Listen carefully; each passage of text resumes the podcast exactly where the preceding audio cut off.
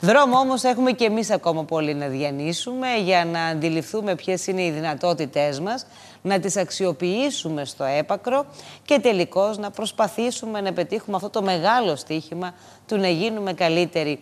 Αυτούς τους δρόμους ε, τους διαβαίνει χρόνια τώρα ο Νικόλας Μυρνάκης, ο οποίος μέσα από διαλέξεις αλλά και συγγραφή βιβλίων δίνει ουσιαστικά το έναυσμα να ακολουθήσουμε διαφορετικές ε, αντιμετωπίσεις του ίδιου μας του εαυτού.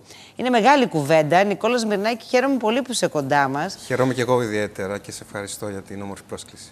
Και χαίρομαι γιατί απόψε κιόλας το βράδυ στις 7.30 παρουσιάζεις αυτό το νέο σου συγγραφικό πόνημα α, στην αίθουσα Ανδρόγεο.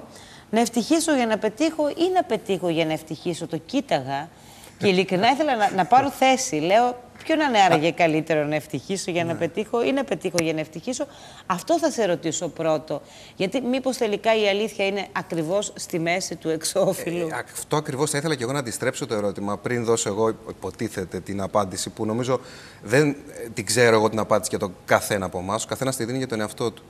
Ε, το, το, η πρώτη σου σκέψη ποια είναι, Να ευτυχήσω για να πετύχω ή να πετύχω για να ευτυχήσω. Ότι η αλήθεια είναι στη μέση; Να ευτυχήσω. Ναι. Ε; Είναι ωραίο να είσαι ευτυχισμένος. Όταν είσαι ευτυχισμένος, πετυχαίνεις τα πάντα. Ε, Σαφώς πρέπει να ορίσουμε. Αλλά και... πώς γίνεσαι ευτυχισμένος; Α, πρέπει να ορίσουμε και τι σημαίνει επιτυχία. Αν θεωρήσουμε ότι η επιτυχία είναι χρήματα και θέσεις εξουσίας, ε, θα έχουμε πολύ διαφορετική απάντηση από το ότι η, επιτυχία, η μεγαλύτερη επιτυχία είναι η ίδια η ευτυχία.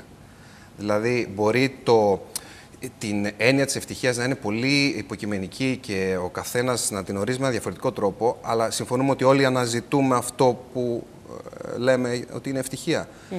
Άρα, ε, το ίδιο το Harvard, στην μακροβιότερη έρευνα που έχει κάνει για την ευτυχία, λέει ότι οι ευτυχισμένοι άνθρωποι είναι πιο πετυχημένοι και μάλιστα περισσότερο ευτυχισμένοι άνθρωποι δεν είναι αυτοί που είχαν θέσει εξουσίας ή χρήματα, αλλά αυτοί οι οποίοι είχαν υγιείς ανθρώπινες σχέσεις.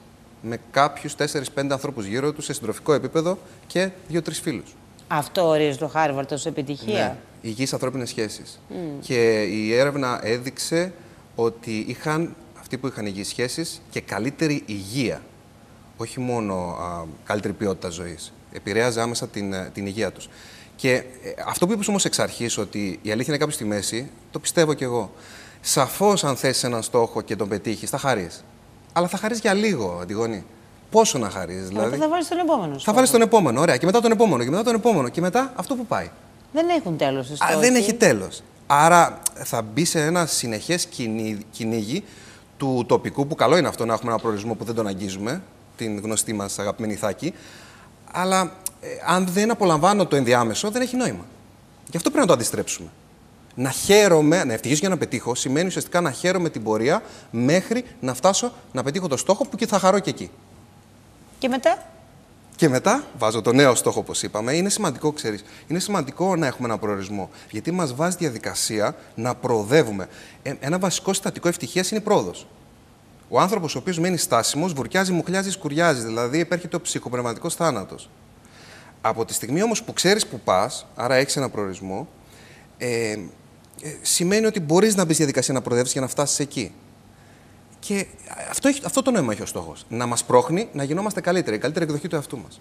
Έχεις συναντήσει ανθρώπους πραγματικά ευτυχισμένους και το λέω αυτό γιατί εδώ και πάρα πολλά χρόνια συζητάς με κόσμο, ναι.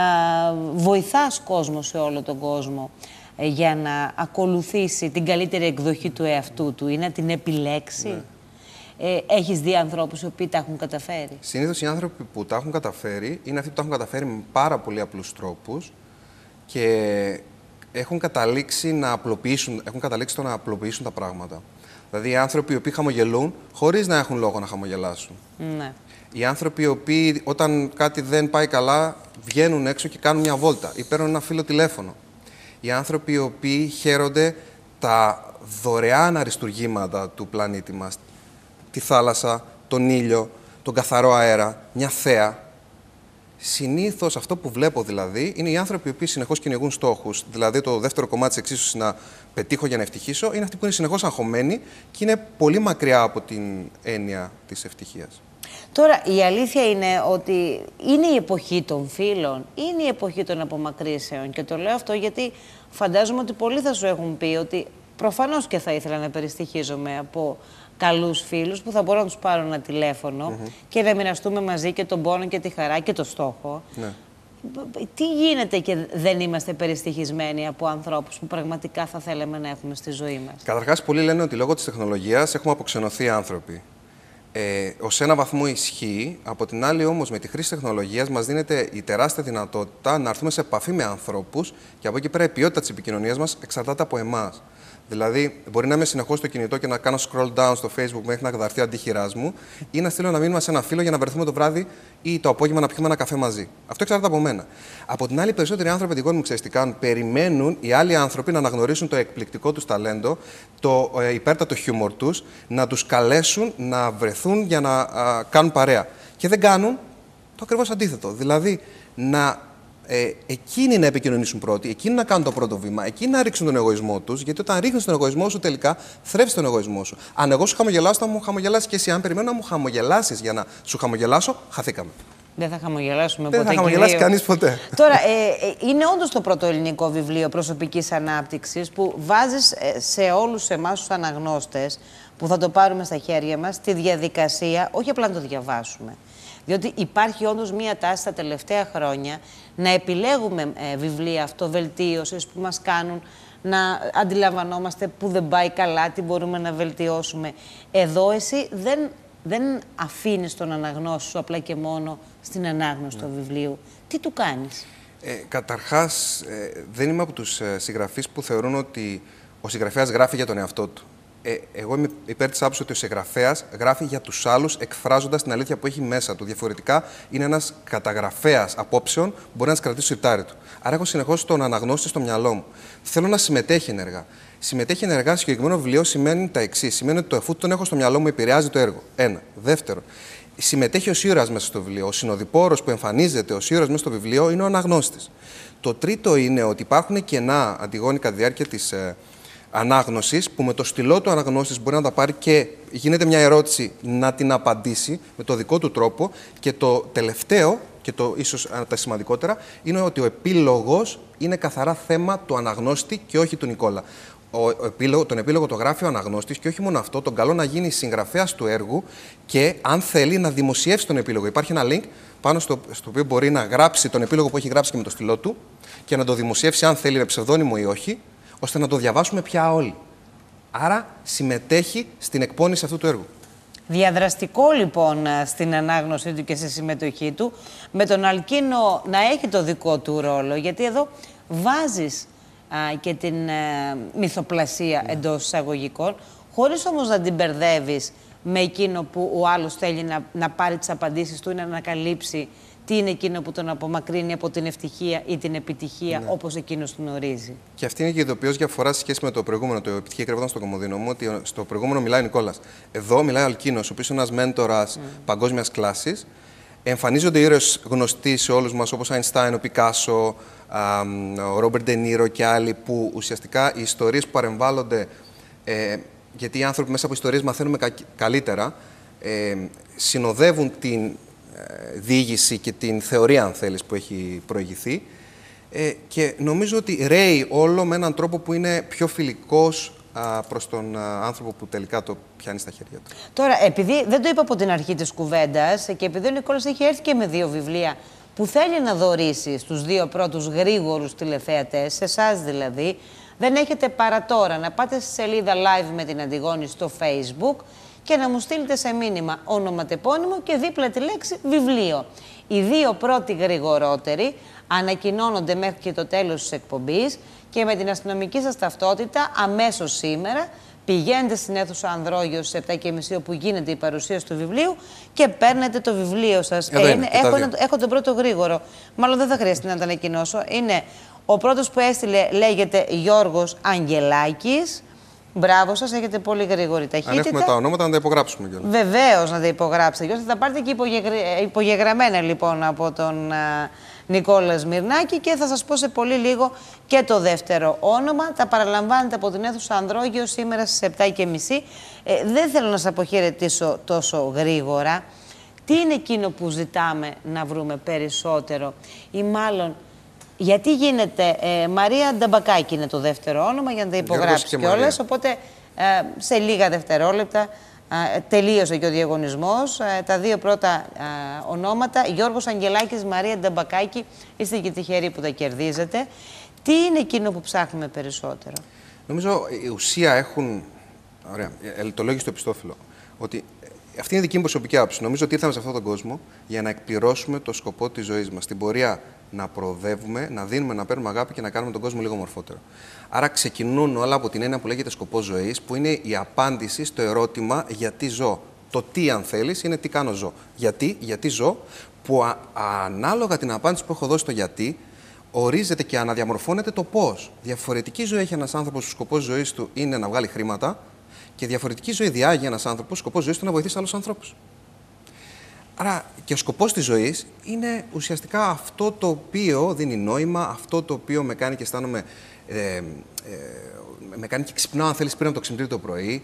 Μπορεί να είναι η οικογένειά μου, μπορεί να είναι η έννοια της προσφοράς, μπορεί να είναι να συμμετέχω σε κάτι που είναι μεγαλύτερο από μένα, μπορεί να είναι να κάνω τον κόσμο λίγο μορφότερο, μπορεί να είναι ε, ε πάρα πολλά διαφορετικά πράγματα για τον καθένα, αλλά να είναι αυτό που θα με ξυπνάει το πρωί πριν από το ξυπνητήρι και θα με κάνει να κοιμάμαι με ένα χαμόγελο το βράδυ. Και δεν ασχολούμαστε οι άνθρωποι ε, τόσο έτσι, μπερδεμένοι με την έννοια της καθημερινότητας και βυθισμένοι σε αυτήν, με αυτό που είναι το πιο σημαντικό. Ωραία, ξύπνησα σήμερα το πρωί. Θα έρθω εδώ.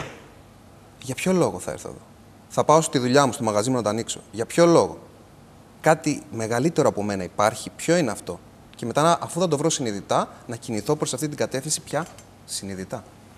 Τρώμε πολύ χρόνο ψάχνοντας τα προβλήματά μας πάνω στους άλλους. Και το λέω αυτό γιατί πολλές φορές ε, μας φταίει η δουλειά, μας φταίει ο σύζυγος, μας φταίει τώρα που βρέχει.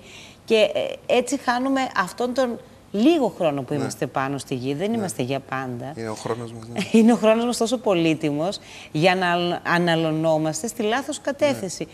Πόσο τέλειωσε άραγε εσύ ο ίδιος για να σε ενοχλεί ο Νικόλας ναι. που βρίσκεται τώρα απέναντί σου; Και η λάθος κατεύθυνση, η Αντιγόνη, έχει να κάνει με τη λάθος ερώτηση. Ε, σήμερα το πρωί μου είπαν, ελπίζουμε να μην βρέχει σήμερα, ξέρω εγώ, 7 με 8, που θα έρθει ο κόσμος στην εκδήλωση. Λέω, παιδιά, να σα πω κάτι. Αν βρέχει ή όχι, δεν εξαρτάται από μένα. Οπότε ε, δεν μπορώ να ασχοληθώ με αυτό το θέμα, ούτε να ανησυχήσω γι' αυτό. Ε, υπάρχει μια φράση στην οποία λέω που, ότι είσαι πολύ έξυπνος για να χώνεσαι για κάτι που δεν αλλάζει και πολύ ικανός για να χώνεσαι για κάτι που αλλάζει. Αν αλλάζει, είσαι ικανός να το αλλάξεις. Τώρα, στο κομμάτι της ευθύνης, έχεις τόσο δίκιο, γιατί το να φταίει συνεχώς ο Πρωθυπουργός, η κρίση, ο εκάστοτε πολιτικός, ο καιρός, ο μπαμπάς μας, η μαμά μας, ο δάσκαλος, η κοινωνία, ουσιαστικά αφαιρεί την δύναμη από εμάς. Γιατί όταν φταίνει οι άλλοι, σημαίνει δεν έχω δύναμη να αλλάξω εγώ. Αντί λοιπόν να λέω γιατί η κατάσταση είναι έτσι και γιατί φταίω τάδε, μπορώ να πω πού είναι η δική μου ευθύνη; Φταίω, σημαίνει έχω δύναμη να φέρω μια κατάσταση στη ζωή μου, η οποία ίσως δεν είναι και αυτή που επιθυμώ. Φταίω που τα έκανα χάλια. Ευτυχώς που τα έκανα χάλια όμως, γιατί εγώ τα έκανα. Άρα, αφού έχω τη δύναμη να τα κάνω χάλια, έχω τη δύναμη να αλλάξω αυτή τη συνθήκη. Έτσι δεν είναι. Αυτό το κομμάτι μάλλον να αγνοούμε.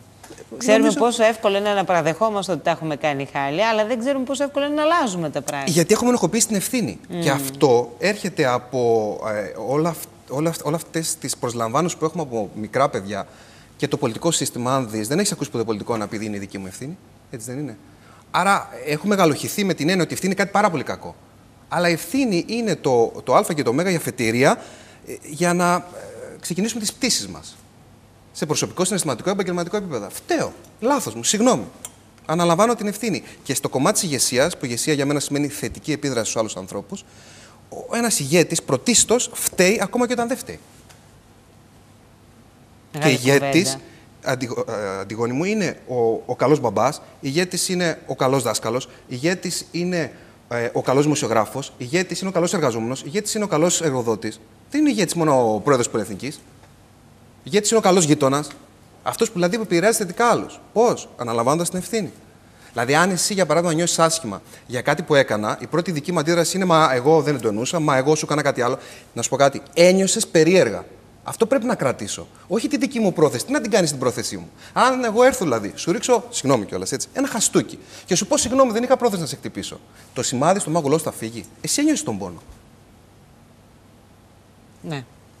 Ε, πρέπει να σε αποδεσμεύσω για να κατευθυνθείς προς την αίθουσα Ανδρόγεο. αλλά θα βάλω το τελευταίο έτσι, ερώτημα που προφανώς και δεν μπορείς να μου το απαντήσεις σε σύντομο χρόνο. Είναι η ευτυχία στιγμές ή είναι μια κατάσταση την οποία μπορείς να υιοθετήσεις σε μεγαλύτερο χρόνο. Είναι γιατί... πολλές στιγμές μες τη μέρα. Δηλαδή αυτό το ότι είναι στιγμές και το ότι πρέπει να είναι μία στιγμή ανά έξι μήνες ή μία στιγμή ανά μήνα, όλο αυτό που μας έχει δοθεί, ξέρεις, είναι τόσο πολλοί μύθοι με, οι, οι οποίοι τους ακούσαμε κάποια στιγμή. Δεν μπήκαμε στη διαδικασία να τους εξετάσουμε, να τους κρίνουμε και να αποφασίσουμε αν ισχύουν ή όχι, απλά το, είτε ως αστική μύθη, είτε ως ε, ε, αυθεντίες, ε, τους θεωρήσαμε δεδομένους. Γιατί να είναι μόνο κάποιες στιγμές ανά χι χρονικό διάστημα και να μην είναι το μεγαλύτερο διάστημα της ημέρας μας; Αλλά εδώ, ε, πριν μιλούσα, πριν έρθω εδώ με μια κοπέλα που μου λέει δεν έχω καθόλου χρόνο να ασχοληθώ με τον εαυτό μου. Μα εκεί είναι το θέμα. Αν, ε, είναι σαν να λέω δεν έχω χρόνο να ασχοληθώ με το να φάω σωστά και υγιεινά. Δηλαδή, αν αύριο χάσω τη ζωή μου, τι θα λέω επειδή δεν έτρωγα υγιεινά, τι να τα κάνω όλα τα άλλα το κυνήγι της αναγνώρισης του πλούτου, αν δεν είμαι εν ζωή; Αντίστοιχα, αν δεν ασχοληθώ με τον εαυτό μου και δεν αναπτυχθώ εγώ, πώς θα αναπτυχθούν τα πάντα γύρω μου; Ο τρόπος για να έχω καλύτερες σχέσεις, που αυτό είναι το ζητούμενο, ο τρόπος για να είμαι καλύτερα οικονομικά, που αυτό είναι το ζητούμενο, ο τρόπος για να είμαι καλύτερα επαγγελματικά, που αυτό είναι ένα από τα ζητούμενα, είναι να αναπτυχθώ εγώ σαν άνθρωπος. Αναπτύσσω εγώ, αναπτύσσω τα πάντα γύρω μου. Γι' αυτό λέει η προσωπική ανάπτυξη είναι μεγαλύτερη μορφή επανάστασης, όχι μόνο με την έννοια, τη γνώση της επανάστασης, του, τη, το, τη, αλλά της αλλαγής της ουσιαστικής μέσα μας, στο μικρό κυκλό μας, σε ένα μεγαλύτερο επίπεδο, σε μάκρο επίπεδο, στον κόσμο. Αλλάζοντας έναν που θα αλλάξει μία, που θα αλλάξει έναν, αλλάζει ο κόσμος. Δεν πρέπει όμως να ξεχάσουμε να ξεκινήσουμε από, από το εγώ, από το εσύ, Έτσι. από το κάθε, τον κάθε ένα από εμάς. Έτσι, κάποια στιγμή να το καταλάβουμε, γιατί είπαμε είναι μικρός και πολύτιμος ο χρόνος της παρουσίας μας πάνω στη γη. Σε ευχαριστώ πολύ, Νικόλα Μυρνάκη.